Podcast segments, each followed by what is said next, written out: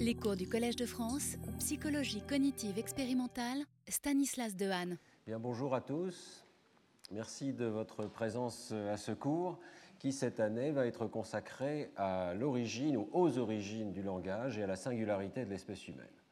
Et c'est une question euh, très importante que nous allons poser, très difficile aussi.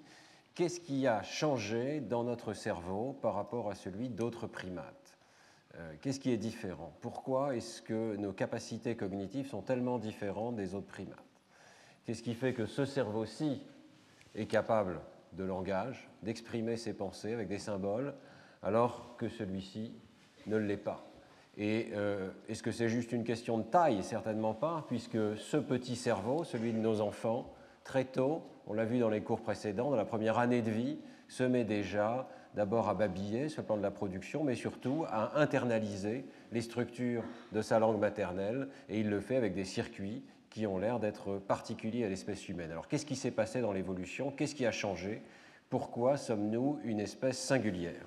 Tel sera donc l'objet du cours de cette année. Alors, des singularités, ah, j'en profite pour dire que je suis toujours heureux de présenter euh, et d'introduire ce cours avec cette fresque qui nous a été donnée par Marietta Rennes. Si vous venez à Neurospin, vous verrez cette fresque qui fait euh, plus d'une vingtaine de mètres de long et qui illustre hein, les différentes méthodes que l'on peut mettre en œuvre pour poser ces questions de singularité, et en particulier, bien sûr, l'imagerie cérébrale, mais pas seulement, et en fait, beaucoup d'analyses du comportement permettent d'essayer de comprendre ce qu'il y a de particulier à l'espèce humaine. Alors, euh, singularité, il y en a évidemment beaucoup. Euh, nous sommes une espèce très différente. Et euh, il y a donc eu un très grand nombre d'hypothèses sur les singularités qui pourraient nous distinguer des autres animaux. Et je voudrais, dans cette première diapositive, les passer en revue. il y a bien entendu l'hypothèse que nous sommes une espèce particulière parce que nous utilisons des outils. Et je voudrais simplement mentionner que c'est une question qui est extrêmement débattue en ce moment, puisqu'on découvre que d'autres espèces, et en particulier les corvidés, sont capables d'utiliser des outils à bon escient. Je voulais vous montrer une vidéo d'un travail tout à fait récent euh, qui euh, vous montre euh, comment les corvidés sont capables d'utiliser des outils. Alors j'aurais pu, vous montrer des vidéos d'utilisation et même de formation de crochets pour aller récupérer des objets cachés.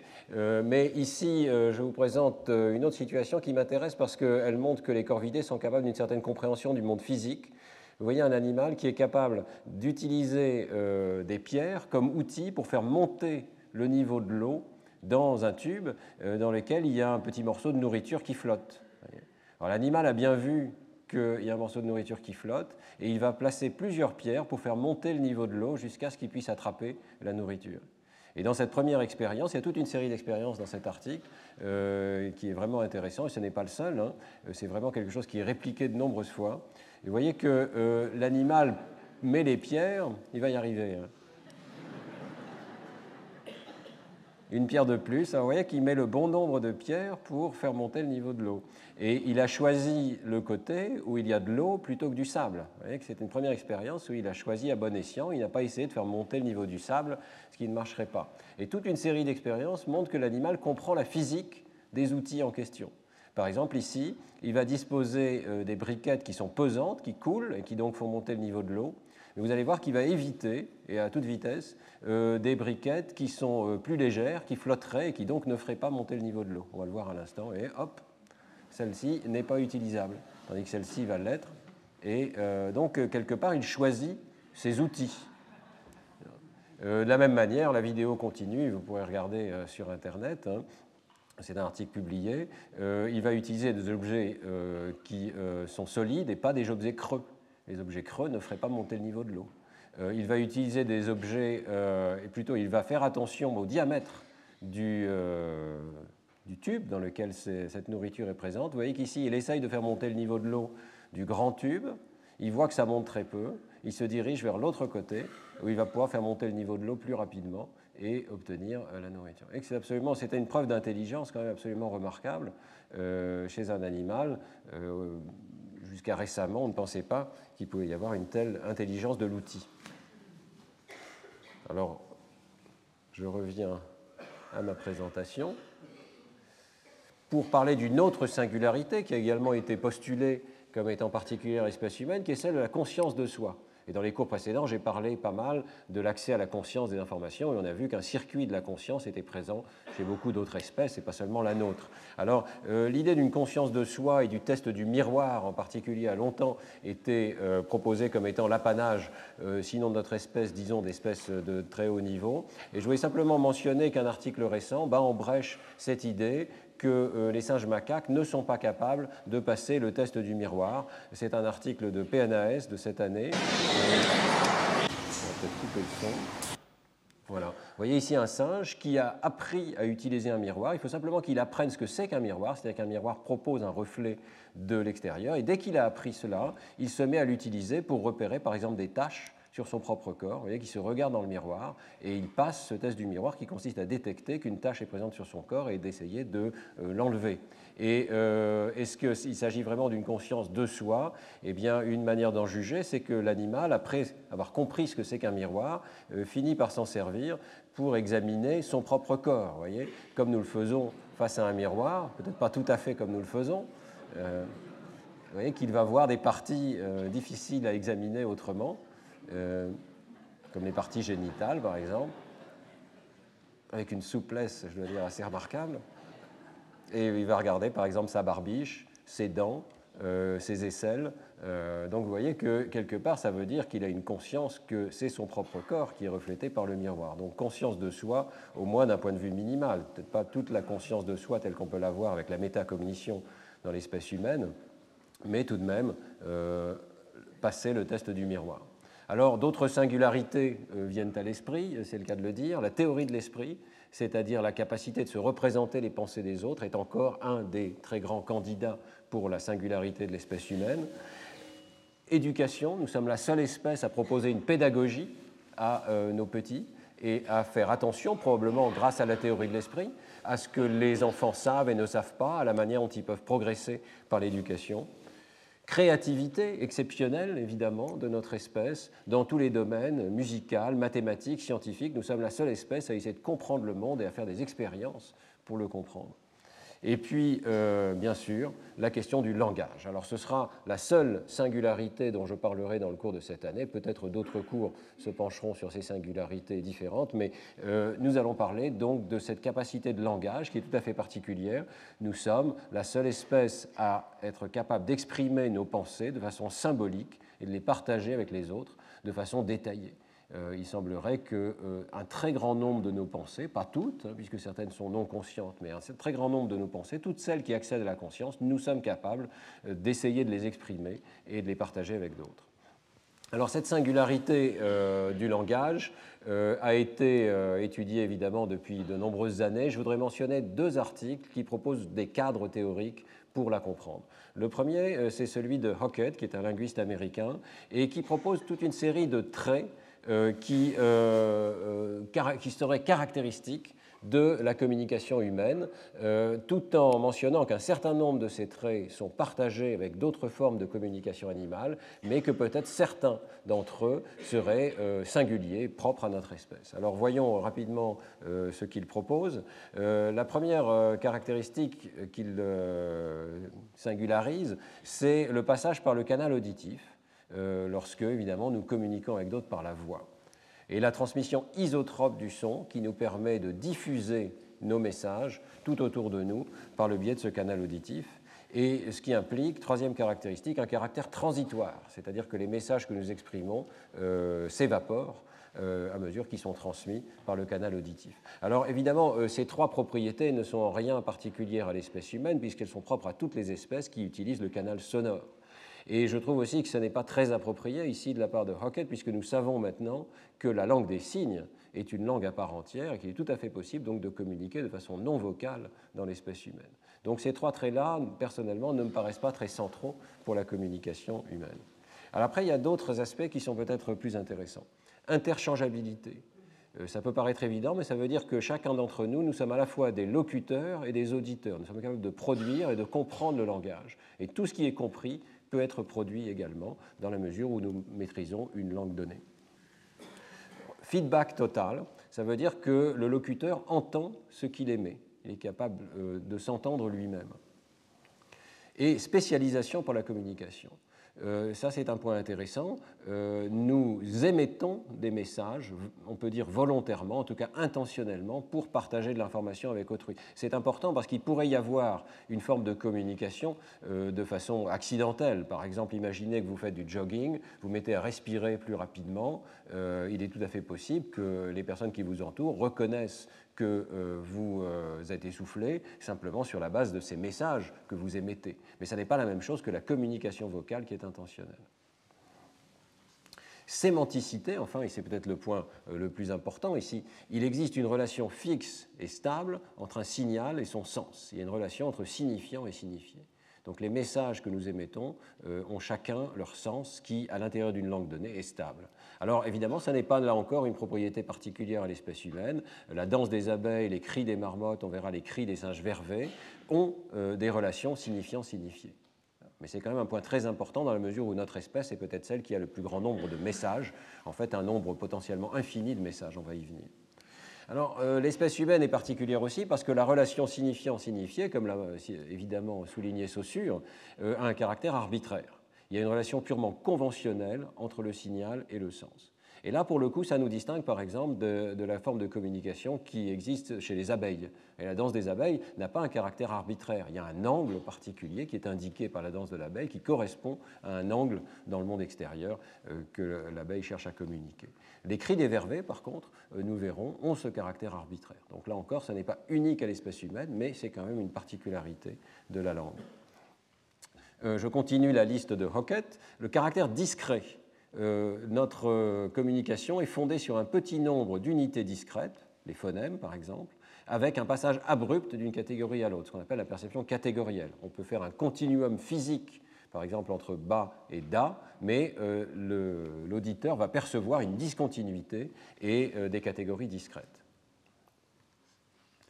Déplacement, c'est le dixième euh, critère ou la dixième caractéristique que propose Oquette, c'est-à-dire que nous sommes capables de parler d'événements qui sont distants dans le temps ou dans l'espace. Donc nous sommes capables de parler de choses qui ne sont pas présentes et même de choses imaginaires. Productivité, capacité de produire un nombre infini de messages nouveaux en recombinant un nombre fini d'éléments. Alors ça, c'est peut-être le point le plus important, c'est le point qui a été évidemment souligné par Chomsky et ses collaborateurs et bien d'autres. Hein. Euh, il y a cette capacité de générer de l'infini à partir de systèmes de combinaison d'éléments finis, un lexique fini, des phonèmes en nombre fini, etc. Et puis, euh, et je passe à l'élément 13 avant de parler du 12, euh, ce que Martinet a appelé la double articulation. C'est-à-dire que nous avons deux systèmes combinatoires dans le langage. Nous avons un premier système de combinaison de phonèmes qui nous permet de créer des mots, des morphèmes, et puis un deuxième niveau de combinaison qui permet de recombiner ces morphèmes d'un point de vue syntaxique pour former des mots et des phrases. Euh, et là, avoir une architecture arborescente comme nous en avons parlé dans les cours précédents. Et euh, dernière caractéristique que souligne Oquette, il y a transmission culturelle, c'est-à-dire que euh, ce système n'est pas figé, euh, il est propre à une culture, à une langue particulière. Il y a une faculté de langage qui est générale, mais il y a plusieurs langues spécifiques qui sont transmises de façon culturelle. Alors certaines de ces caractéristiques, on le voit, ne sont pas du tout particulières à l'espèce humaine. Par exemple, sur le plan de la transmission culturelle, lorsque je vous parlerai des chants des oiseaux, nous verrons que la même espèce peut très bien avoir des chants différents et qui sont transmis de façon culturelle. Donc ça n'est pas quelque chose de particulier à l'espèce humaine. Et ce qui est peut-être particulier à l'espèce humaine, c'est l'énorme développement des symboles et cette capacité syntaxique qui nous permet de combiner les symboles pour euh, créer des sens en quantité pratiquement infinie. Alors ce sont les deux caractéristiques donc, sur lesquelles je concentrerai ce cours. Première caractéristique, l'existence d'un système de liens arbitraire, symbolique, bidirectionnel entre signifiant et signifié. Et nous y consacrerons euh, les trois premiers cours. D'abord, dans le cours d'aujourd'hui, je parlerai de la production euh, de ces symboles, la production des vocalisations chez l'homme et chez les autres primates. Puis, dans le deuxième cours, nous parlerons euh, des systèmes qui peuvent exister dans la communication animale spontanée. Et euh, dans le troisième cours, par contre, nous ferons la différence avec euh, les situations où on a essayé d'apprendre activement des symboles nouveaux à l'animal pour essayer d'augmenter son système de communication. Et nous essaierons dans tous ces cas de voir ce qu'il y a de particulier, de différent ou au contraire d'identique dans l'espèce humaine par rapport à d'autres espèces de primates et par rapport à d'autres animaux. Et puis, dans un deuxième temps, pour les trois derniers cours, nous parlerons donc de cet aspect combinatoire. le fait que le langage offre un système combinatoire qui permet de produire une infinité de phrases et qui évoque une infinité possible de sens à partir d'un lexique fini. Alors, euh, je parlerai de l'apprentissage de grammaire artificielle, avec euh, d'abord des études comportementales et ensuite des études d'imagerie cérébrale euh, qui nous donnent des indications sur la manière dont ces grammaires sont codées dans le cerveau. Et dans le dernier cours, je vous parlerai des travaux de mon laboratoire. Euh, on a travaillé sur un paradigme particulier qui s'appelle le paradigme local global, que je vous détaillerai, qui donne des indications sur l'unicité des cerveaux, de l'organisation du cerveau humain.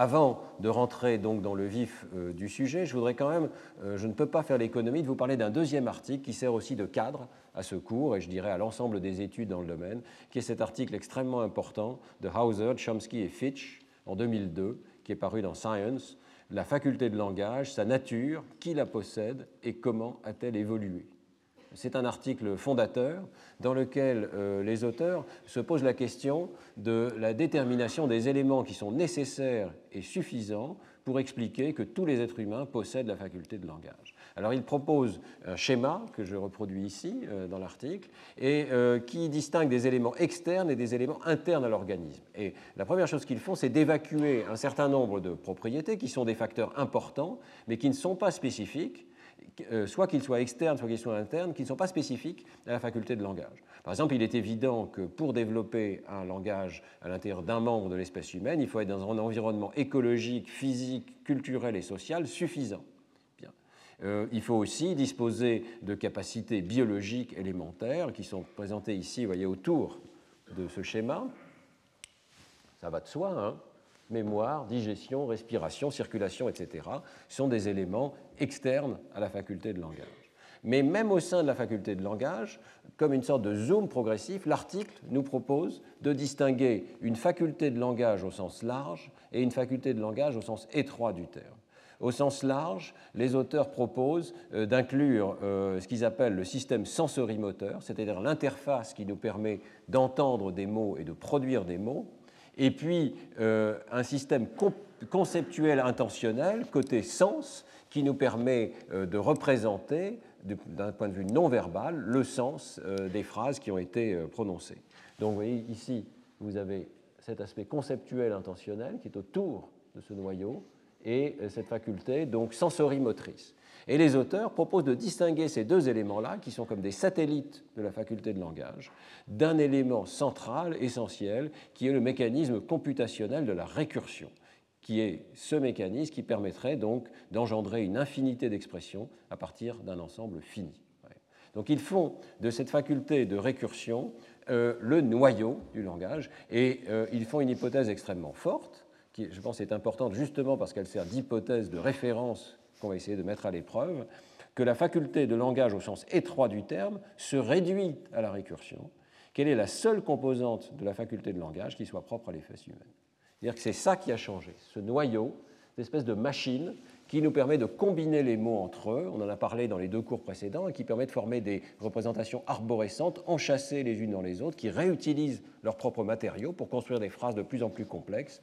Et que cette figure ici euh, utilise la phrase euh, classique de Noam Chomsky, hein, Colorless green ideas sleep furiously voyez que c'est une phrase dans laquelle on combine des mots, ça n'a pas de sens, mais euh, ce système, ce moteur central de récursion a la capacité de combiner des mots sans qu'ils aient nécessairement du sens, sans que le tout ait du sens, mais euh, simplement sur la base d'opérations syntaxiques qui euh, donc ont leur une pleine légitimité. Colorless green ideas sleep furiously, c'est une phrase qui est syntaxiquement correcte, même si elle ne véhicule pas de sens très spécifique.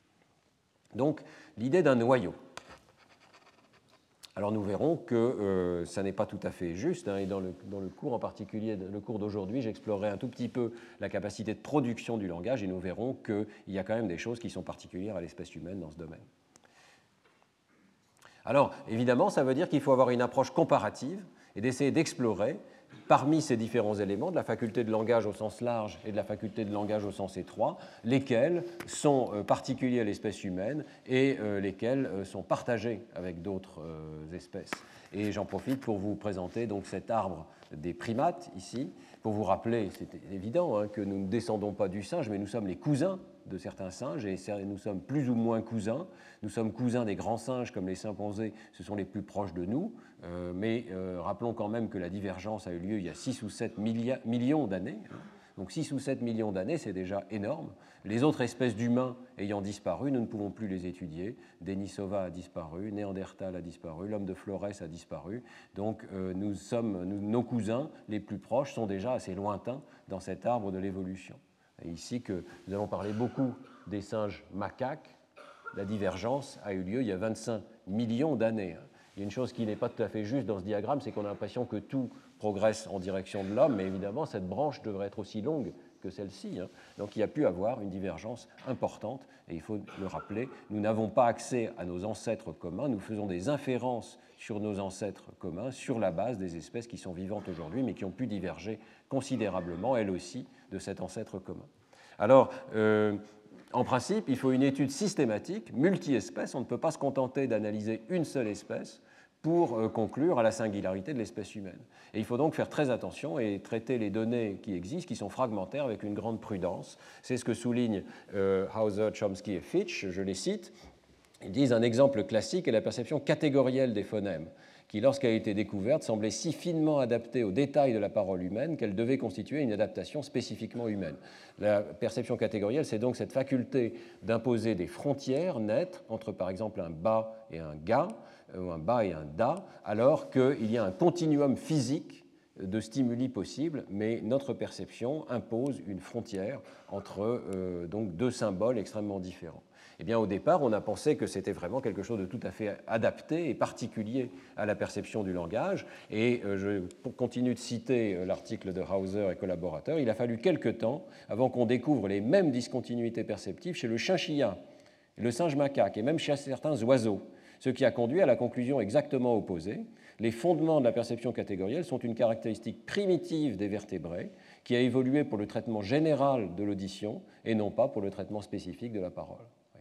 Donc euh, on a euh, sur, ce point largement changé d'avis, je n'en parlerai pas plus, hein, mais il semble que nous réutilisions pour la perception de la parole un mécanisme de perception catégorielle qui est en fait très général et présent chez de nombreux vertébrés et euh, dont nous avons hérité. Dans le cours, nous verrons également aujourd'hui hein, que l'anatomie du larynx n'est plus considérée comme une adaptation susceptible d'expliquer la singularité de l'espèce humaine dans le domaine linguistique. L'anatomie du larynx avait été considérée comme peut-être quelque chose de tout à fait particulier à notre espèce, et nous verrons que c'est beaucoup plus compliqué que ça et qu'en fait il y a euh, sans doute euh, des évolutions antérieures à l'espèce humaine.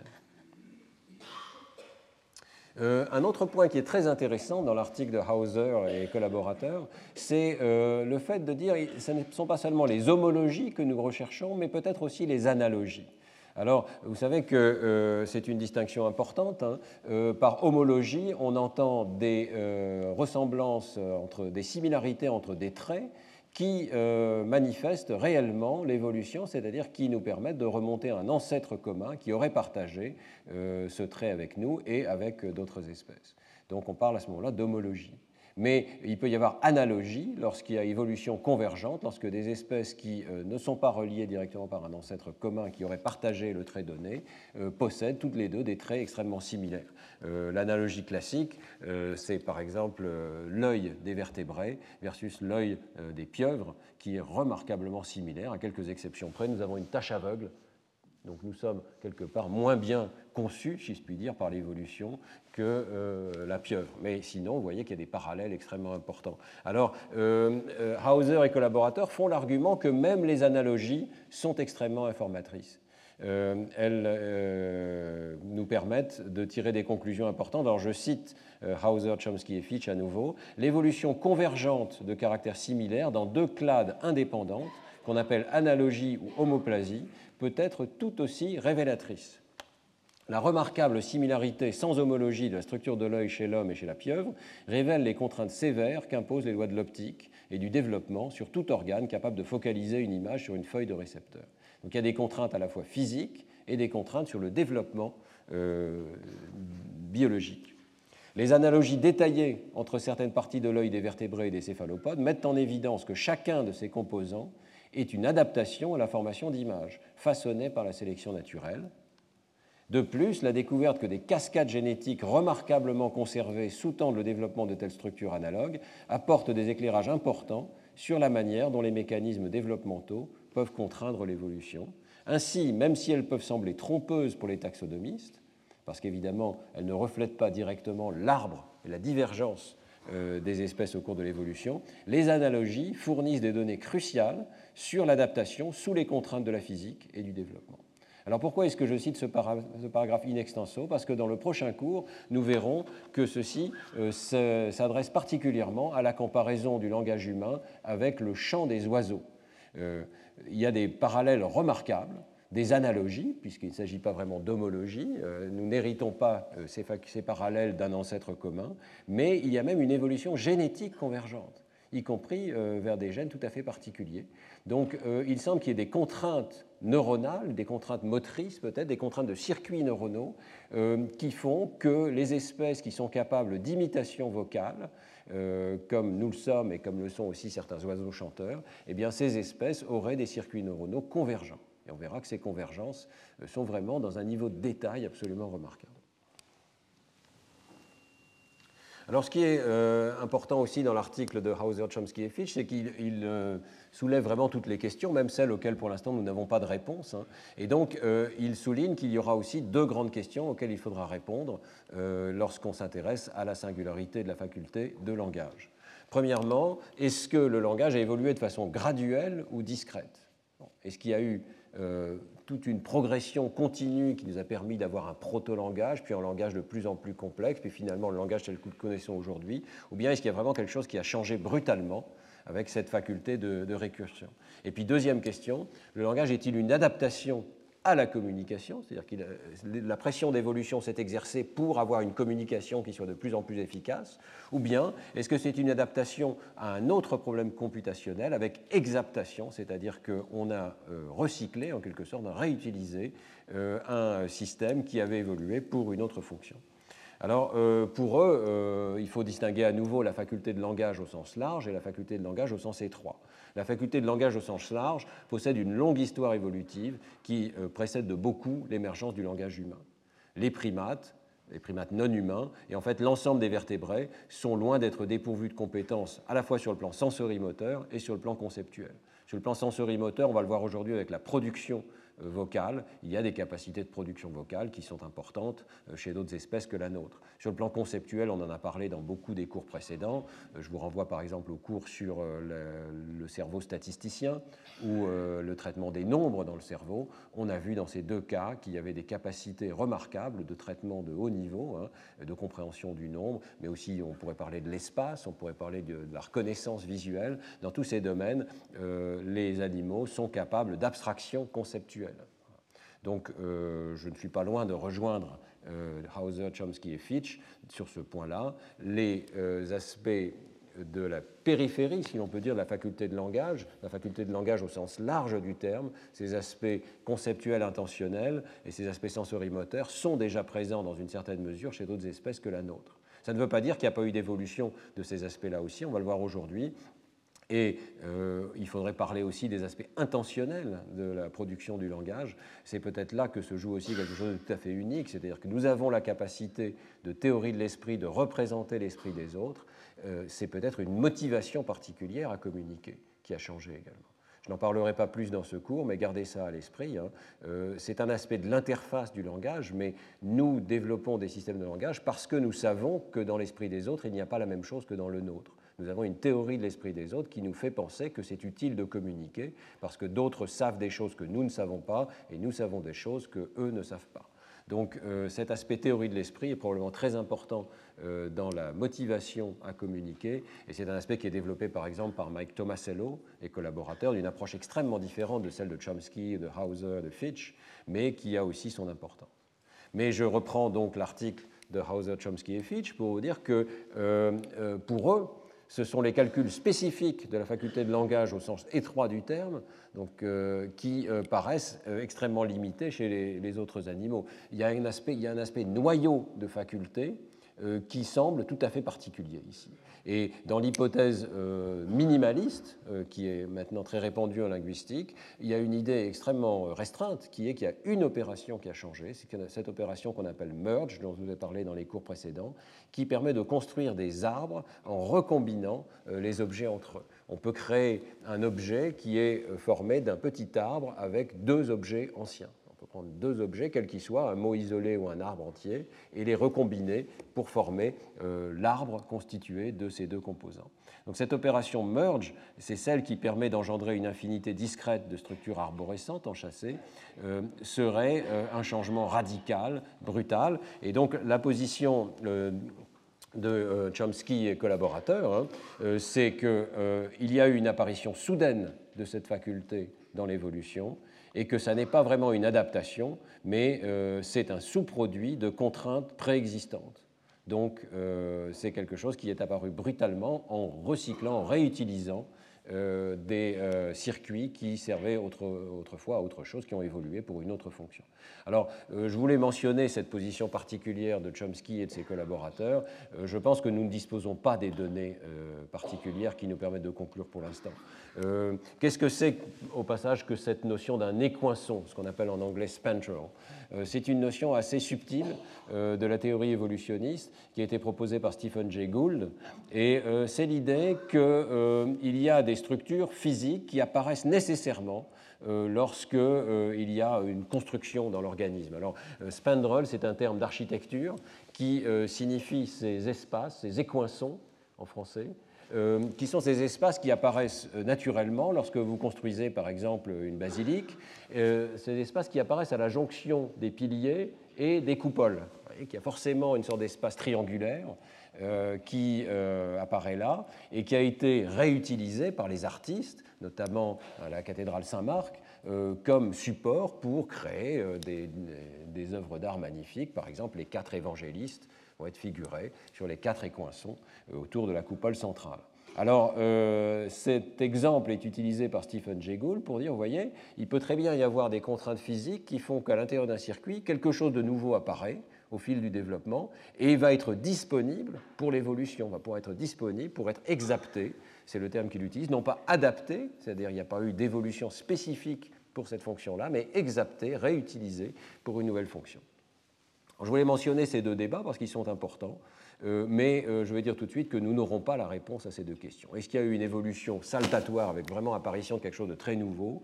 Et puis, est-ce qu'il y a eu euh, préadaptation ou bien au contraire, est-ce qu'il y a eu une exaptation d'un phénomène physique nouveau? Nous ne le savons pas. la position de Chomsky me paraît plausible, c'est-à-dire qu'il y a vraiment quelque chose de particulier avec cette capacité de récursion qui apparaît dans le cerveau, mais il faut considérer quand même qu'il y a au moins 3 millions d'années d'évolution des hominidés qu'il s'est passé énormément de choses, qu'il y a eu de nombreuses espèces durant cette période, et donc il est très possible quand même, et peut-être même plausible, qu'il y ait eu des étapes intermédiaires et qu'il n'y ait pas eu l'apparition euh, d'une capacité de récursion de façon absolument immédiate et soudaine. Donc nous ne le saurons pas. Nous ne le saurons pas pour l'instant en tout cas. Peut-être que l'approche génétique permettra d'en savoir plus à l'avenir.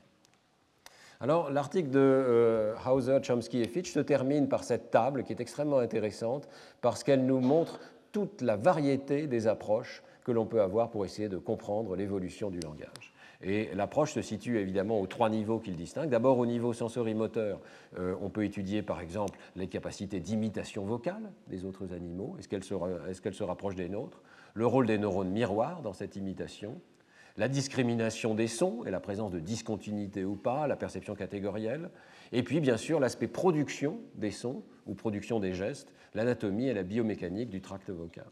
Sur le plan du système conceptuel intentionnel, là encore, énormément d'études sont possibles. On va pouvoir étudier la théorie de l'esprit, ce qui fait qu'on se met à la place de quelqu'un d'autre et qu'on cherche à communiquer avec lui, mais aussi la capacité d'acquérir des concepts et des concepts combinatoires, la capacité de signaler ces concepts sur le plan vocal, et euh, cet aspect qui est quand même très important, la capacité de contrôle volontaire des, productions vocales. C'est-à-dire que chez l'homme, euh, lorsque nous produisons du langage, il y a un caractère intentionnel, volontaire. Et chez d'autres animaux, ça n'est pas nécessairement les, productions vocales ne sont pas nécessairement sous le même contrôle volontaire. Elles sont peut-être beaucoup plus réflexes, se propageant euh, un petit peu comme le rire se propage dans une assemblée, c'est-à-dire sans qu'on soit nécessairement sous contrôle de la production que l'on cherche à faire. C'est une question. Hein. Est-ce que les animaux ont le même degré de contrôle volontaire euh, que nous pouvons avoir dans notre espèce Et puis enfin, il y a toutes les questions qui concernent la faculté de langage au sens étroit du terme.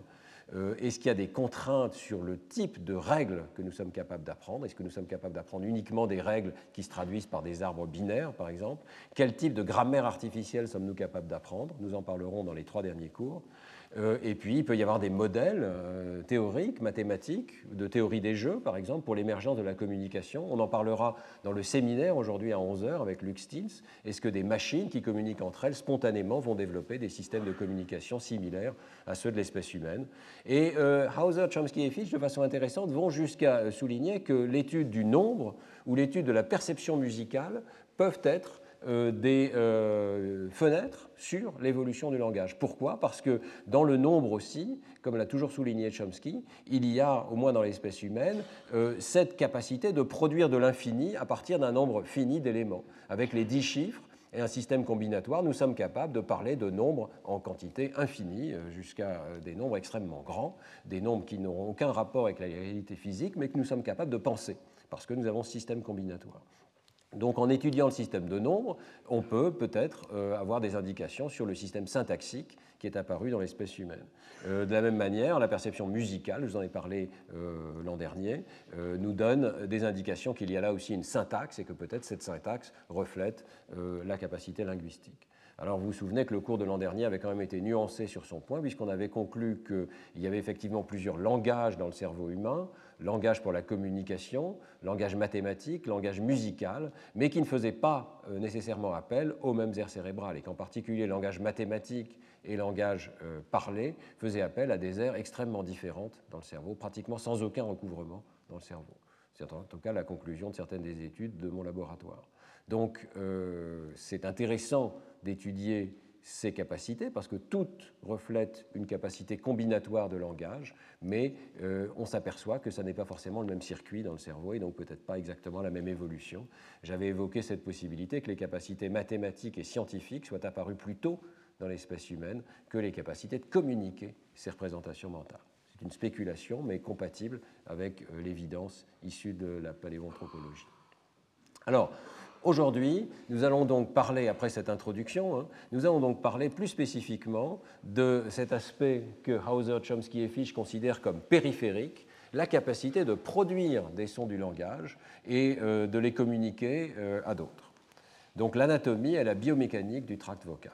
Pourquoi en parler? Eh bien parce que euh, c'était une hypothèse ancienne, mais assez forte, hein, qui avait été proposée par Philippe Lieberman en particulier, que euh, c'était quelque chose qui nous distingue euh, radicalement des autres singes.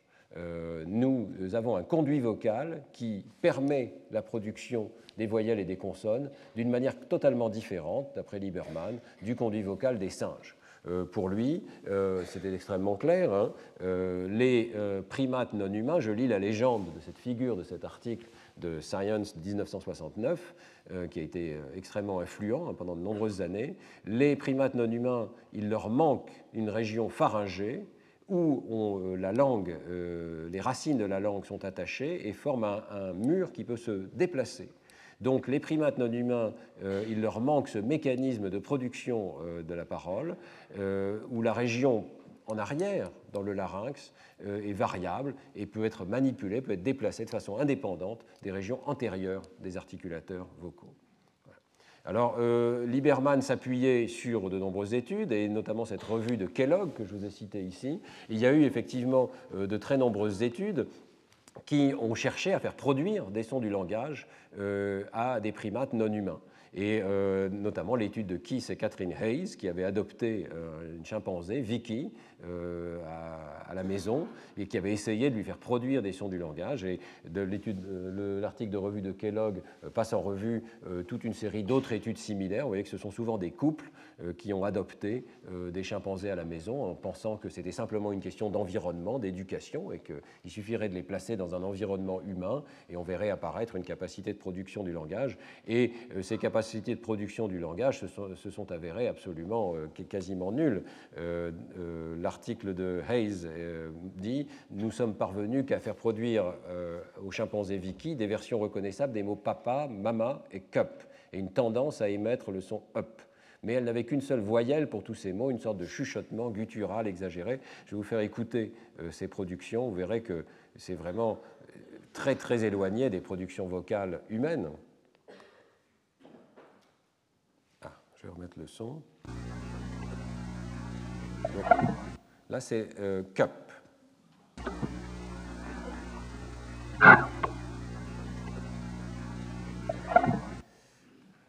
Peut-être que ça s'approche pas mal du mot cup, mais vous allez voir que dans d'autres cas, euh, c'est vraiment très très loin. Là, vous avez, euh, je crois que c'est Monsieur Hayes qui dit mama, Madame Hayes qui dit mama, et puis ensuite on entend Vicky qui dit mama. On entend plutôt quack quack ou quelque chose comme ça. Et vous avez la même chose pour papa. essayez de vous le faire écouter.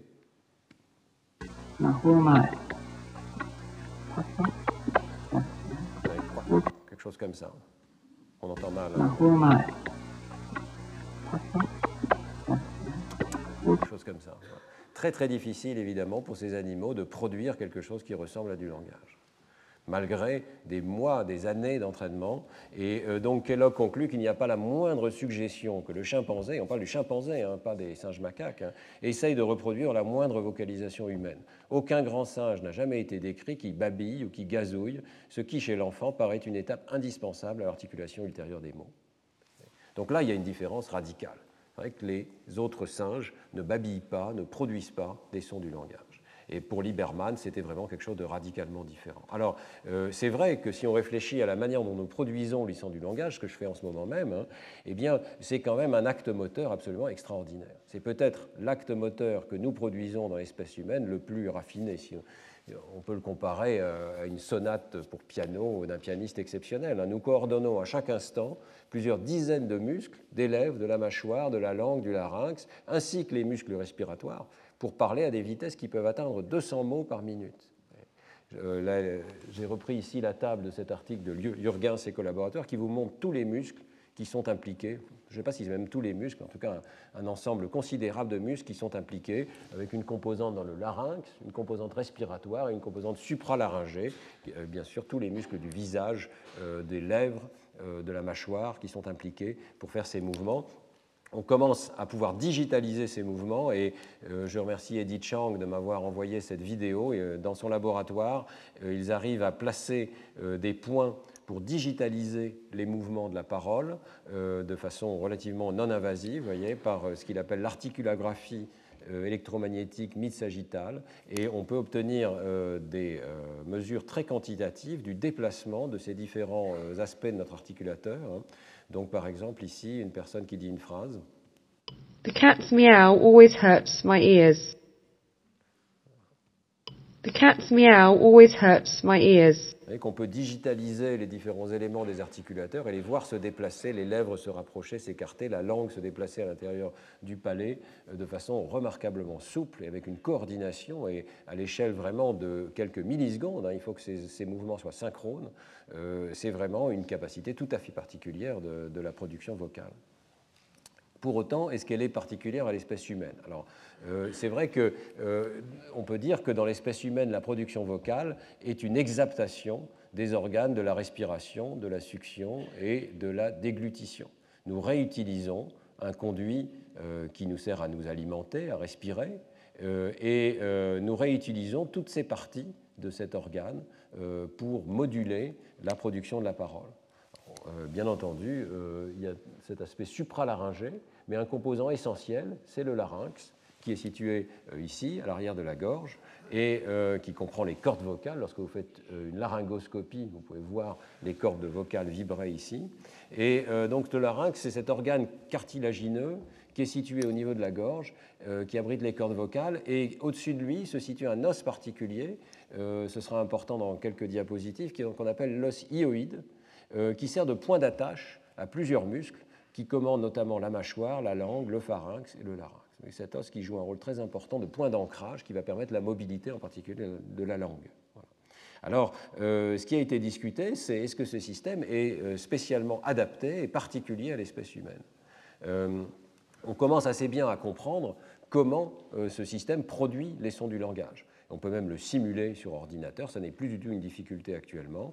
Euh, les choses sont bien comprises, donc on comprend par exemple que lorsque les cordes vocales vont se mettre à vibrer, elles vont euh, générer une fréquence fondamentale particulière qui peut varier. Nous sommes capables de contrôler la fréquence fondamentale de nos vocalisations, c'est ça qui nous permet de chanter, hein, évidemment, c'est-à-dire de créer des sons avec euh, des hauteurs tonales différentes. Et puis cette source vocale va être filtrée par le conduit vocal qui euh, va pouvoir changer de forme et qui comprend typiquement deux grandes régions, hein, antérieure et postérieure, chacune pouvant changer légèrement de forme. Et donc ça va servir de filtre qui va filtrer les harmoniques de euh, cette source vocale euh, qui est fournie par les cordes vocales. Et on va s'apercevoir dans le spectre qui est produit par exemple lorsqu'on produit une voyelle, que l'on découvre ce qu'on appelle des formants, c'est-à-dire des zones particulières du spectre. Ici, vous avez les fréquences jusqu'à 3 kHz et vous avez ici donc euh, des zones particulières dans lesquelles les harmoniques passent. Le conduit vocal laisse passer certaines harmoniques et c'est ça qui va créer les euh, différentes qualités de voyelles que euh, nous utilisons.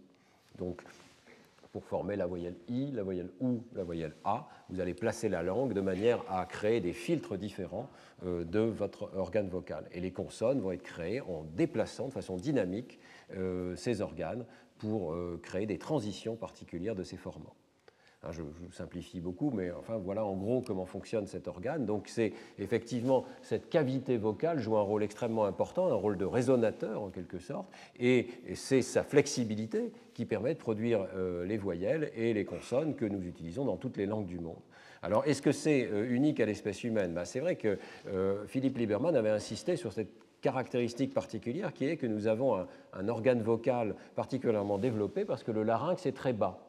Et comme le larynx est très bas, il y a vraiment deux cavités euh, et deux mesures ici que l'on peut donner, horizontale et verticale, euh, qui définissent euh, un organe d'une taille importante et donc d'une flexibilité particulièrement importante par rapport peut-être à d'autres espèces de primates. C'est vrai que si vous regardez ces mêmes mesures dans un primate non humain, chez le chimpanzé ou chez le singe macaque, a fortiori, vous voyez que le larynx n'est pas descendu autant donc cette composante verticale est beaucoup moins importante et c'est fait que ces cavités euh, sont peut-être euh, moins flexibles. Euh, et selon l'hypothèse de Lieberman, c'est cette anatomie particulière, mais alors vraiment extracérébrale, hein, de l'organe de production vocale qui expliquerait la singularité de l'espèce humaine dans le domaine du langage. Alors, euh, je tenais à vous montrer cette historique et cette anatomie parce que euh, les idées ont été complètement modifiées sur ce sujet euh, dans les dernières années. la première chose, c'est que cette descente du larynx qui serait particulière à l'espèce humaine, en fait, n'est pas particulière à l'espèce humaine, et de deux manières. D'abord, au cours du développement, le larynx n'est pas descendu immédiatement. Il descend en fait tardivement au cours du développement humain. Et les petits-enfants euh, produisent des sons du langage, babillent et sont capables de parler euh, très rapidement avec un larynx qui n'est pas encore descendu. Donc la descente du larynx, quelque part, n'est pas nécessaire. On est tout à fait capable de produire des sons du langage avec une grande flexibilité lorsqu'on est un petit enfant, alors que le larynx n'est pas encore descendu. Et inversement, la descente du larynx existe également chez le chimpanzé. Donc ce n'est pas quelque chose de tout à fait unique à l'espèce humaine, cette descente du larynx. Il y a un article de 2003 du groupe de Tetsuro Matsuzawa, qui est probablement le plus grand primatologue japonais vivant à l'heure actuelle. Et donc ils ont étudié euh, le larynx chez les bébés chimpanzés et ils ont vu qu'il y a effectivement une descente du larynx au cours du développement, comme dans l'espèce humaine. Alors la descente n'est pas exactement identique. Et je cite l'article de Matsuzawa et collaborateurs. Chez le chimpanzé, la descente s'achève avec une descente rapide du squelette laryngé, c'est-à-dire ce cartilage qui forme le larynx, par rapport à l'ioïde, l'os qui est au-dessus. Hein. Mais euh, cette descente ne s'accompagne pas d'une descente de l'ioïde lui-même. Et ça, euh, c'est différent de l'espèce humaine. Donc, euh, ils arrivent aux conclusions suivantes. Notre étude conforte l'hypothèse que la descente du larynx a évolué en deux étapes. Première, une descente rapide du squelette laryngé par rapport à l'ioïde, au moins chez l'ancêtre commun des humains et des chimpanzés, et la seconde, la descente de l'ioïde par rapport à la mandibule et à la base du crâne dans la lignée humaine. qu'on est au moins conduit à réviser dans une grande mesure les hypothèses de Philippe Lieberman. Il y a une descente du larynx chez des primates non humains. Elle est simplement moins importante dans la mesure où elle concerne surtout euh, le squelette laryngé et pas l'ioïde. Donc il y a sans doute eu une évolution, hein, mais euh, avec des étapes intermédiaires. La descente du larynx et ses bases morphologiques de la production de la parole ont dû évoluer en partie durant l'évolution des hominoïdes, des grands singes, et non d'un seul coup durant l'évolution des hominidés. Donc c'est une conclusion très importante. Ça va contre cette idée chomskienne d'une évolution soudaine, d'un changement massif soudain, et ça va beaucoup plus dans le sens d'une évolution progressive de ce système de production de la parole. Alors, deux articles très récents euh, bouleversent encore cette image en nous disant, l'un, que le conduit vocal des singes est en fait prêt à parler, et l'autre, qu'il euh, est capable de produire au moins les voyelles de la langue. Donc, euh, vous voyez que les, idées ont complètement changé. Le conduit vocal des singes est en fait capable de produire des sons du langage. Ça n'est pas une étape limitante d'après ces deux articles. Alors laissez-moi vous les détailler. Hein. Le premier est dû justement à Tecumseh Fitch, l'un des auteurs de l'article Hauser, Chomsky et Fitch fondateurs. Hein. Et donc il regarde l'anatomie des conduits vocaux de singes macaques euh, euh, ils, prennent des photographies, en quelque sorte, au rayon X, des radiographies de ce conduit vocal, alors que le singe euh, place son appareil dans différentes configurations. Ici, par exemple, il produit un signal de menace, et on fait une radiographie, et on quantifie la conformation du conduit vocal. Et ensuite, tout le reste de cet article, qui est quand même assez limité, hein, c'est fondé sur des simulations. Comme je vous l'ai dit, on peut simuler les sons qui vont être produits, qui vont être filtrés par la cavité buccale lorsqu'elle est dans une certaine conformation. Et donc, si cette conformation est de ce type-là, eh bien, on peut faire une simulation et en déduire, s'il y a une certaine impulsion en entrée, quels vont être les formants qui vont être produits par ce conduit vocal. Donc, c'est fondé sur une simulation euh, du conduit euh, buccal euh, du singe macaque. Et les résultats sont assez impressionnants parce qu'ils montrent que, contrairement à ce qu'on pensait, euh, les singes macaques sont capables, au moins sur le plan strictement euh, anatomique, hein, sur le plan du, conduit, sont capables de produire des sons qui recouvrent très largement le triangle vocalique que l'on trouve euh, dans les langues humaines.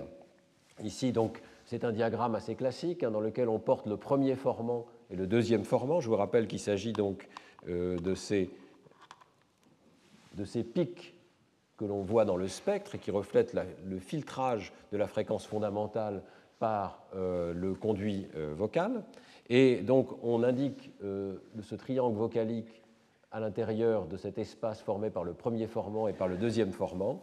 Vous avez l'espace qui est utilisé dans l'espèce humaine et vous avez l'espace qui pourrait être utilisé d'après ces simulations de Fitch et collaborateurs pour produire différentes voyelles. Alors ça c'est l'espace qui avait été proposé au départ par Lieberman euh, qui est extrêmement étroit, et euh, les auteurs concluent que les estimations de Philippe Lieberman ont sous-estimé l'espace vocalique qui est accessible au conduit vocal des singes. Ils peuvent, en principe, par les configurations qui sont effectivement attestées par radiographie de leur organe euh, vocal, ils peuvent, en principe, produire une large part des voyelles qui sont présentes dans l'espèce humaine. Oui, mais est-ce qu'ils les produisent réellement? Et c'est là que euh, intervient le deuxième article, qui est extrêmement intéressant, de Joël Fagot, Boé et collaborateurs. Euh, le groupe de Joël Fagot qui est au CNRS euh, du côté de Marseille, à l'université d'Aix-Marseille. Et Joël Fagot, lui, va montrer définitivement que les babouins, il s'agit ici d'expérience chez le babouin, produisent effectivement des sons qui, dans la configuration des premiers formants F1 et F2, reproduisent les voyelles humaines, en tout cas une fraction euh, des voyelles humaines. Donc voilà les euh, spectrogrammes des sons qui ont été enregistrés euh, par Joël Fagot et ses collaborateurs dans différentes conditions. Hein. il peut y avoir des, cris lors de la copulation, des cris lorsque les animaux en quelque sorte aboient, on appelle ça un bark, différents cris qui ont été classifiés par les primatologues. Et lorsqu'on analyse ces sons, on peut donc identifier des. Je crois que c'est assez clair hein, sur ces diagrammes ici. Vous voyez que ça n'est pas si difficile que ça d'identifier une fréquence fondamentale, une fréquence F1, une fréquence F2. Donc des formants qui sont comparables à ce qu'on peut trouver dans l'espèce humaine. Elle est placée dans le triangle vocalique classique et s'apercevoir qu'il y a effectivement une grande diversité de sons qui ressemblent à la diversité des voyelles humaines, qui ne sont pas loin de recouvrir le triangle vocalique. Ici, vous avez le triangle vocalique de locuteur de l'anglais américain, hein, avec les différentes voyelles qui occupent cet espace, F1, F2, ça devrait être F1. Et ici, vous avez le triangle vocalique tel qu'il a été observé dans les productions des babouins. Alors je vais vous faire écouter certaines de ces productions. Vous verrez que ça n'est pas euh, parfait, hein. c'est assez difficile pour nous d'identifier les voyelles, mais c'est intéressant quand même d'avoir cette euh, approche objective, quantifier F1 et F2, les deux formants, et de voir qu'on n'est pas si loin des sons qui sont produits dans le langage humain. Donc euh, écoutons ensemble, par exemple, cette production. Voilà. Alors nous entendons évidemment un cri d'animaux, mais si vous essayez de dire de quelle voyelle il s'agit, on est effectivement pas loin d'un O ou d'un OU donc c'est classé très haut dans ce triangle. On peut en écouter plusieurs. Alors la fréquence fondamentale peut changer, hein, mais euh, les formants sont placés à peu près au même endroit. Écoutons un autre ici peut-être. il est classifié comme étant waouh. Waouh, il y a deux voyelles, c'est pour ça qu'il y a deux points jaunes ici sur le diagramme. La première voyelle se situe ici en bas et correspondrait à euh, aux coordonnées F1, F2 d'une voyelle A dans nos langues, et ensuite un OU qui se déplace donc à l'opposé de ce triangle vocalique ici. On peut encore en écouter quelques autres. Voilà. Je ne sais pas ce que vous entendez, mais c'est classifié comme étant un A ici, un A produit avec l'arrière de la bouche, différent donc du A qui peut être produit avec l'avant. Et enfin, et peut-être la voyelle la plus différente ici, je crois que c'est assez clair ici que si on devait reproduire cette voyelle, on dirait I. C'est un I. C'est un I. Vous voyez qu'il occupe une place très différente sur cet espace vocalique ici. Donc, euh, conclusion quand même importante ici euh, du groupe de Joël Fagot, euh, il n'y a pas d'incapacité de produire des voyelles, au contraire, elles sont attestées non seulement on peut les simuler, comme l'a fait le, groupe de Fitch, mais elles sont attestées dans les productions vocales. Alors il y, a, quand même une observation de différence importante qui est faite ici euh, et qui conclut l'article, et je pense que c'est un point important qu'on peut facilement négliger lorsqu'on lit cet article, c'est que la fréquence fondamentale F0 varie beaucoup dans ces cris. Elle varie entre 30 et 600 Hz, ce qui est considérable, 4 octaves, c'est beaucoup plus que les variations qu'on observe dans l'espèce humaine. Euh, et euh, d'autre part, et euh, c'est une observation intéressante également, il n'y a pas, comme dans l'espèce humaine, de découplage entre la fréquence fondamentale F0 et la fréquence des formants F1 et F2. Au contraire, il y a une corrélation entre les deux. C'est-à-dire que vous ne, contrairement à l'espèce humaine, vous n'avez pas deux axes de production vocale, la fréquence fondamentale, la voyelle qu'on cherche à produire, mais un seul axe, apparemment, chez ces babouins. Euh, pourquoi est-ce que je dis qu'il y a deux axes? C'est bien parce que vous savez tous que l'on peut chanter des voyelles. Et donc, lorsqu'on chante des voyelles, euh, la fréquence fondamentale change en fonction euh, de la hauteur tonale que l'on cherche à produire, alors que les voyelles restent constantes et on est encore capable de les produire sur la base des formants F1 et F2. Eh bien, ce découplage-là ne semble pas exister chez les babouins, d'après l'étude de Joël Fagot et ses collaborateurs. Euh, donc, euh, il spécule que l'apparition de ce découplage pourrait expliquer l'augmentation considérable des capacités de communication dans l'espèce humaine. Et je les cite Nous suggérons que les différentes qualités de voyelles ont été progressivement de plus en plus exploitées pour la communication humaine au fil de l'évolution d'une précision croissante du contrôle du conduit vocal dans la lignée des hominidés. Autrement dit, ça ne serait pas le conduit vocal lui-même, c'est-à-dire l'aspect physique des articulateurs qui jouent un rôle tellement central, c'est le contrôle de ces articulateurs. Et donc, ça nous ramène évidemment au cerveau, au contrôle moteur de ces circuits. Et je voudrais conclure le cours d'aujourd'hui en vous parlant donc de ce qui se passe au niveau cérébral pour le contrôle des vocalisations. Et nous allons voir que là, il y a des différences quand même très importantes. Alors, euh, on sait depuis longtemps chez le singe qu'il y a au moins deux voies euh, cérébrales euh, pour le contrôle des mouvements de la bouche et de la vocalisation. Et ces deux voies sont représentées ici. Je fais appel à cette revue de Jürgens euh, parue en 2009.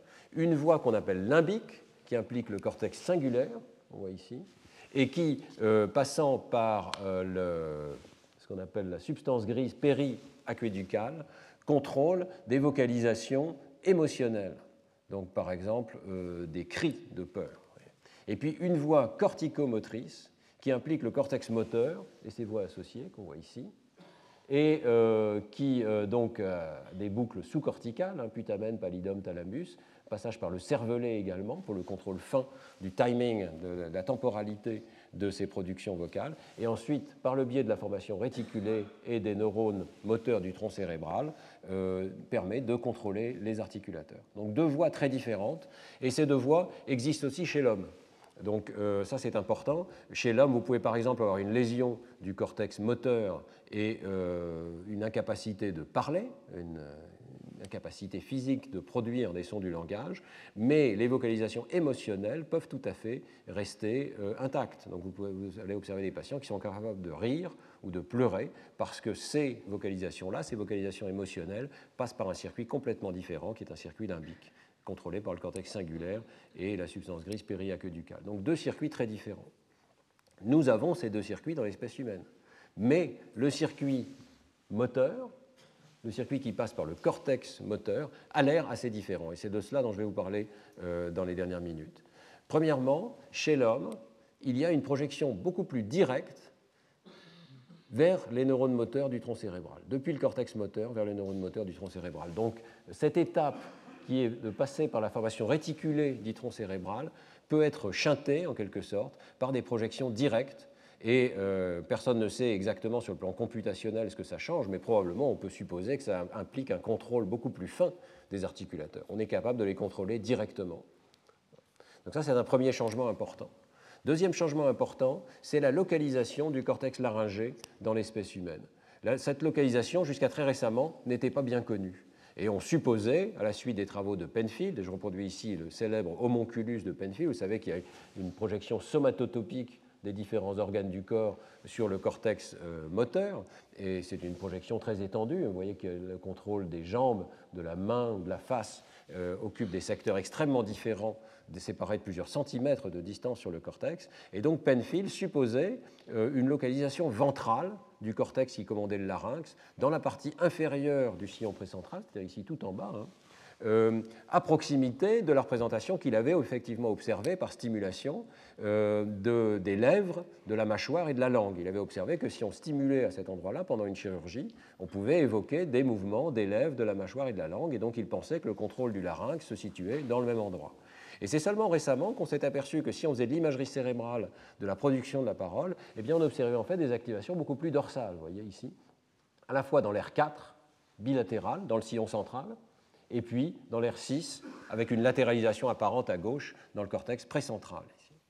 Donc euh, des localisations qui sont beaucoup plus dorsales que cette représentation très ventrale ici, qui serait quelque part par ici, pour euh, le mouvement des, articulateurs. Et euh, cette idée d'une région laryngée dorsale vient d'être très largement soutenue par un travail remarquable d'Edith Chang, qui est paru dans Nature en, 2013, qui a regardé à nouveau, avec des enregistrements intracérébraux chez les patients épileptiques, l'organisation fonctionnelle du cortex sensorimoteur humain. Euh, donc, je vous rappelle, j'avais souvent fait appel hein, aux travaux d'Edith Chang dans ce travail, dans ce, cours sur le langage, parce qu'il est capable de faire des enregistrements de très haute densité, soit pendant une chirurgie, soit chez les patients épileptiques plusieurs jours après la chirurgie. Euh, et ici, dans ce travail, il regarde la production du langage. Il a demandé aux patients de produire toute une série de syllabes, ba, da, ga, etc. Et euh, il dispose aussi d'un système tout à fait particulier, c'est ça qui a vraiment permis de faire un progrès important. Il enregistre les productions des patients et euh, il a un logiciel qui permet d'inverser et de retrouver les gestes articulatoires plausibles qui ont conduit à cette production acoustique. Donc partant de l'acoustique, on peut reconstruire le geste moteur et la position et la dynamique des différents articulateurs. Ce que je vous ai montré tout à l'heure, c'était l'un des travaux qui permettait de conduire à cet inverseur. Alors sur cette base-là, ils arrivent ensuite à corréler les productions acoustiques avec des gestes moteurs et ces gestes moteurs avec l'activité euh, du cortex. Et euh, ils s'aperçoivent qu'effectivement, il y a des territoires légèrement différents pour les corrélats de la production de mouvements des lèvres, mouvements de la langue, mouvements de la mâchoire. Et vous voyez que pour le larynx, on observe deux sites différents dans le cortex euh, moteur ici. Ce qui est reproduit dans cette carte ici, c'est les croix noires représentent les activations qui sont évoqués lorsque la personne produit des sons qui nécessitent des mouvements du larynx. Alors c'est extrêmement intéressant, il y a deux sites différents. Un site ventral, comme le pensait Penfield, et un site beaucoup plus dorsal. Et euh, Edith Chang et son groupe font remarquer que le larynx sert à produire différents aspects des vocalisations, à la fois le voisement, mais aussi la hauteur, et donc les variations de prosodie. Et ils font l'hypothèse que peut-être cette région dorsale jouerait un rôle spécifique dans l'un ou l'autre de ces aspects. Et en fait, ils s'aperçoivent que, euh, sur la base d'expériences spécifiques hein, qui sont euh, en cours de publication, et je dois dire que je remercie particulièrement Edith Chang de m'avoir permis de présenter ces données aujourd'hui, hein. celles-ci sont publiées, mais la diapositive suivante ne l'est pas, euh, que la région dorsale laryngée joue un rôle particulier dans la production de la prosodie. C'est une expérience tout à fait simple on demande à un patient, alors qu'on a cet enregistrement euh, intracortical, hein, euh, on, euh, on, demande au patient de produire des phrases dans lesquelles soit il va produire la phrase de façon neutre, I never said she stole my money, et puis on va lui demander d'insister sur tel ou tel aspect de la phrase. Et la phrase est choisie de manière à ce qu'on puisse insister sur n'importe lequel de ces mots. I never said she stole my money. I never said she stole my money. I never said she stole my money, etc. Vous comprenez qu'on peut accentuer, et quand on accentue ces différents mots, eh bien, on va faire une excursion de la hauteur tonale, du pitch, euh, et euh, selon euh, Eddy, donc, on fait appel à une modification de la configuration du cortex, du, larynx. Et effectivement, Edith Chang observe qu'il y a des corrélations très très nettes entre ces variations de hauteur tonale, qui sont ici en bleu, euh, donc à mesure que l'on produit des phrases où on accentue ces différents mots, hein, et de façon parfaitement corrélée, l'activité gamma, donc l'activité euh, qui euh, reflète de façon indirecte les neurones sous-jacents, les décharges neuronales des neurones sous-jacents, se déplace, voyez, de manière à rester au moment où la personne doit contrôler ces variations de hauteur tonale. Et les corrélats neuronaux donc, euh, de cette modulation de l'activité gamma en fonction du pitch de ces phrases, vous voyez qu'ils sont très particulièrement euh, denses dans le cortex laryngé dorsal, cette nouvelle région dorsale. Donc il y a vraiment quelque chose de particulier vis-à-vis du contrôle de la prosodie dans cette région. Et euh, ce travail-là n'est pas publié, mais j'attire votre attention. Ah oui, très important. Ces électrodes interviennent également lorsque la personne chante lorsque nous chantons, c'est vraiment cette partie-là du cortex laryngé qui euh, intervient pour contrôler donc, la hauteur tonale. Donc il y aurait deux régions euh, pour le contrôle euh, du larynx. J'en profite pour dire que donc, le travail de Edith Chang, publié cette année, très intéressant, là encore dans Science, hein, 2017, regarde l'aspect de réception, cette fois-ci, de la prosodie.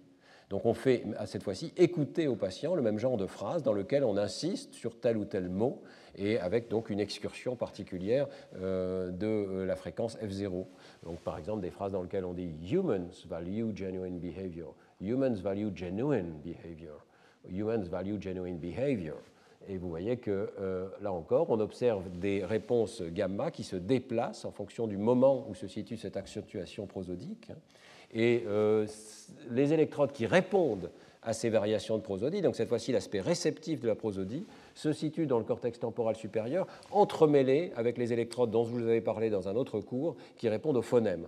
Donc il y a des, certaines électrodes qui répondent à des phonèmes bien spécifiques et d'autres électrodes qui répondent à tous les phonèmes et qui répondent aux modulations de la prosodie. Les deux sont entremêlés.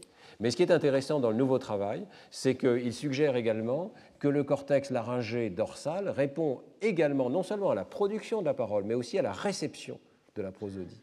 Donc dans ce paradigme de modulation prosodique, lorsqu'on a des électrodes dorsales, on peut observer euh, ces réponses corrélées avec la réception de la prosodie. Donc ça veut dire que ce cortex laryngé non seulement est impliqué dans la production de la parole, mais en fait il est impliqué aussi dans la réception euh, de la parole. Euh, il joue un rôle miroir en quelque sorte, il joue un rôle dans les deux aspects, production et perception. Et euh, j'en profite pour vous signaler deux travaux du laboratoire que j'avais mentionnés dans les années passées, qui suggèrent que ce cortex joue peut-être un rôle plus important à l'intérieur de ce circuit général du langage. Donc, euh, je vous avais montré cette image euh, l'année dernière. C'est une image obtenue toute récemment sur la base, là encore, d'enregistrements intracrâniens chez les patients épileptiques. Et nous avions montré que toutes les électrodes qui sont en rouge ici modulent leur activité en fonction de la structure syntaxique de la phrase. Si vous vous souvenez, elles augmentent d'activité pour des mots qu'on ne peut pas intégrer syntaxiquement et elles baissent soudainement d'activité lorsqu'on peut intégrer ces mots dans une structure syntaxique. Et nous étions surpris de voir qu'il y avait des activations très dorsales. Vous voyez ici. Euh, nous attendions, sur la base de, résultats d'IRM, en particulier à ces activations dans le sillon temporal supérieur et dans la région de Broca, mais à notre grande surprise, nous avions aussi observé ces activations dans le sillon central et dans la région précentrale plus antérieure ici. Eh bien, ça correspond assez bien à ces observations d'un cortex euh, laryngé lié à la production de la parole, mais qui est peut-être impliqué ici aussi dans euh, la réception de phrases qui sont cette fois-ci écrites. Et ce n'est pas la première fois que nous voyons des activations dans cette région. Dans un travail antérieur avec Philippe Pinel, nous avions observé non seulement que ces régions pouvaient s'activer au cours de la lecture, mais que leur activité pouvait être modulée suivant les variants génétiques d'un gène qui joue un rôle important dans le langage, euh, on discutera dans les cours suivants, le gène FOXP2. Et donc des euh, personnes, il y avait ici 94 sujets qui varient dans leur polymorphisme du gène FOXP2, eh bien, ont des activations légèrement différentes, hein, modulées, dans euh, une partie du cortex. Alors on avait trouvé des modulations dans le cortex frontal inférieur gauche, dans cette région générale qu'on appelle la région de Broca, mais nous avions aussi observé une modulation beaucoup plus dorsale. Et à l'époque, j'avoue que je ne comprenais pas du tout pourquoi on observait une modulation aussi dorsale. Je me demande maintenant si nous n'avons pas observé une contribution du cortex dorsal laryngé à la réception de la parole, et ici à la réception de phrases écrites en lecture. Hein. Mais ce n'est pas impossible de penser que même en lecture, il y a une reconstruction mentale de la prosodie. Après tout, nous devons reconstituer la phrase, et euh, la prosodie, ce n'est pas seulement des variations émotionnelles, mais c'est surtout des variations syntaxiques, c'est-à-dire ça reflète vraiment la structure syntaxique de la phrase. Donc on peut penser que ce cortex intervient peut-être dans la reconstruction de l'organisation de la phrase, et en tout cas, il est clairement activé dans plusieurs études lorsque nous lisons des phrases. Alors, euh, j'arrive donc à la synthèse de ce que je vous ai dit aujourd'hui. D'abord, euh, donc sur le plan du cortex laryngé chez l'homme et chez, le singe macaque, c'est tout à fait clair qu'il y a des différences importantes. Donc, on ne peut pas dire c'est un système sensorimoteur, il est complètement partagé avec euh, les autres espèces, comme le disent peut-être Hauser, Chomsky et Fitch. On ne peut pas dire non plus, comme le dit Lieberman, c'est quelque chose d'unique à l'espèce humaine. on est là dans un système qui a à la fois des similarités et des différences. Donc je vous rappelle ces différences. Hein. D'abord, cette existence de projection directe du cortex humain vers les neurones moteurs du tronc cérébral. Ça, c'est une autre image d'une autre revue intéressante de Simonian et collaborateurs, où on voit ici ces projections directes vers euh, ce qu'on appelle le nucleus ambiguous, qui contient les neurones moteurs responsables des mouvements euh, du larynx en particulier. Chez le primate non humain, les projections corticales ont toujours un relais dans la formation réticulée du tronc cérébral avant d'aller vers ces neurones moteurs du nucléus ambiguus. Donc un contrôle beaucoup plus fin. Deuxièmement, le secteur du cortex humain où la stimulation évoque des vocalisations est nettement dorsal dans le cortex moteur. Et c'est ce cortex dorsal laryngé. Chez le singe macaque, le cortex laryngé est situé beaucoup plus bas et dans la région prémotrice, l'air 6 de Brodmann, 6VR, F5, suivant les terminologies. Hein. Et surtout, la stimulation de cette région chez le singe n'entraîne pas de vocalisation. Elle entraîne des contractions des différents muscles du larynx. Il y a donc un code neural qui a dû changer aussi. Le code neural chez l'homme, lorsqu'on l'excite, va euh, exciter des vocalisations, alors que chez le singe, il va plutôt exciter des mouvements euh, qui ont à voir sans doute avec la déglutition, la respiration, etc. Euh, par contre, on a longtemps pensé que cette région ne contenait pas de neurones qui répondent aux vocalisations. Je n'aurai pas le temps de vous le montrer, mais c'est clairement montré que c'est faux. Cette région contient des neurones qui ont à voir avec les vocalisations chez des singes qui sont entraînés à produire des vocalisations. Je vous renvoie aux travaux d'Andreas Nieder, qui a réussi à faire produire des vocalisations au singe macaque et montrer que cette région contenait des neurones euh, qui corrèlent avec les productions. Donc, euh, simplement, ce n'est pas le même cortex que celui qui est utilisé dans l'espèce humaine pour contrôler les mouvements du larynx, et notamment ceux qui ont à voir avec la prosodie. Les choses ont donc changé. Il y a un contrôle cortical à la fois plus direct et aussi plus complexe, avec plusieurs sources euh, de contrôle cortical dans des régions différentes du cortex dans l'espèce humaine. Donc clairement, il y a là des adaptations qui nous permettent de produire cette très grande diversité de sons et aussi de les produire à la vitesse à laquelle nous les produisons. Alors j'en arrive à ma dernière diapositive pour résumer aussi cette approche du langage euh, et notamment ce qu'on a appris de l'article de Hauser, Chomsky et Fitch. Il n'y a aucun doute que parler de l'évolution du langage, c'est pour ça que je l'ai mis entre guillemets ici, c'est un peu euh, général et il faut absolument décomposer ce système. C'est un système complexe et il faut au minimum distinguer un noyau, cette capacité de créer une infinité de phrases à partir d'un lexique fini, et puis euh, des euh, interfaces vers les systèmes sensorimoteurs et conceptuels intentionnels. Et aujourd'hui, nous avons donc exploré le système moteur de la production vocale. Bon, première conclusion très claire, c'est que l'anatomie du larynx ne joue peut-être pas un rôle aussi essentiel qu'on le pensait, en tout cas que Philippe Lieberman le pensait. L'anatomie elle-même euh, ne dicte pas ce qu'on est capable de produire euh, comme voyelles ou comme consonnes. Les animaux des primates non humains sont capables de produire au moins des voyelles qui sont très proches de celles que nous utilisons dans nos langues. Par contre, au niveau du contrôle cortical, il existe des adaptations spécifiques à Homo sapiens, et je vous en ai parlé, cortex moteur laryngé, projection directe vers les neurones moteurs du contrôle cérébral, du tronc cérébral. Alors, la semaine prochaine, euh, nous étudierons les aspects spontanés de la communication animale. Je vous parlerai de la communication chez les primates, je vous parlerai aussi beaucoup de la communication chez les oiseaux chanteurs. Et c'est là que nous verrons qu'en fait, ces aspects, notamment de contrôle direct de la production vocale, qui sont présents chez l'homme, sont déjà présents euh, et utilisés pour la communication chez d'autres espèces capables d'apprentissage vocal. Donc ce qui est peut-être plus important, c'est de nous comparer à d'autres espèces capables d'apprentissage vocal, comme les oiseaux chanteurs, plutôt que de nous comparer systématiquement aux autres primates qui, eux, ont des capacités euh, extrêmement limitées dans ce domaine. Ce sera l'objet du cours de la semaine prochaine. Merci beaucoup de votre attention. Retrouvez tous les contenus du Collège de France sur www.colège-2-france.fr.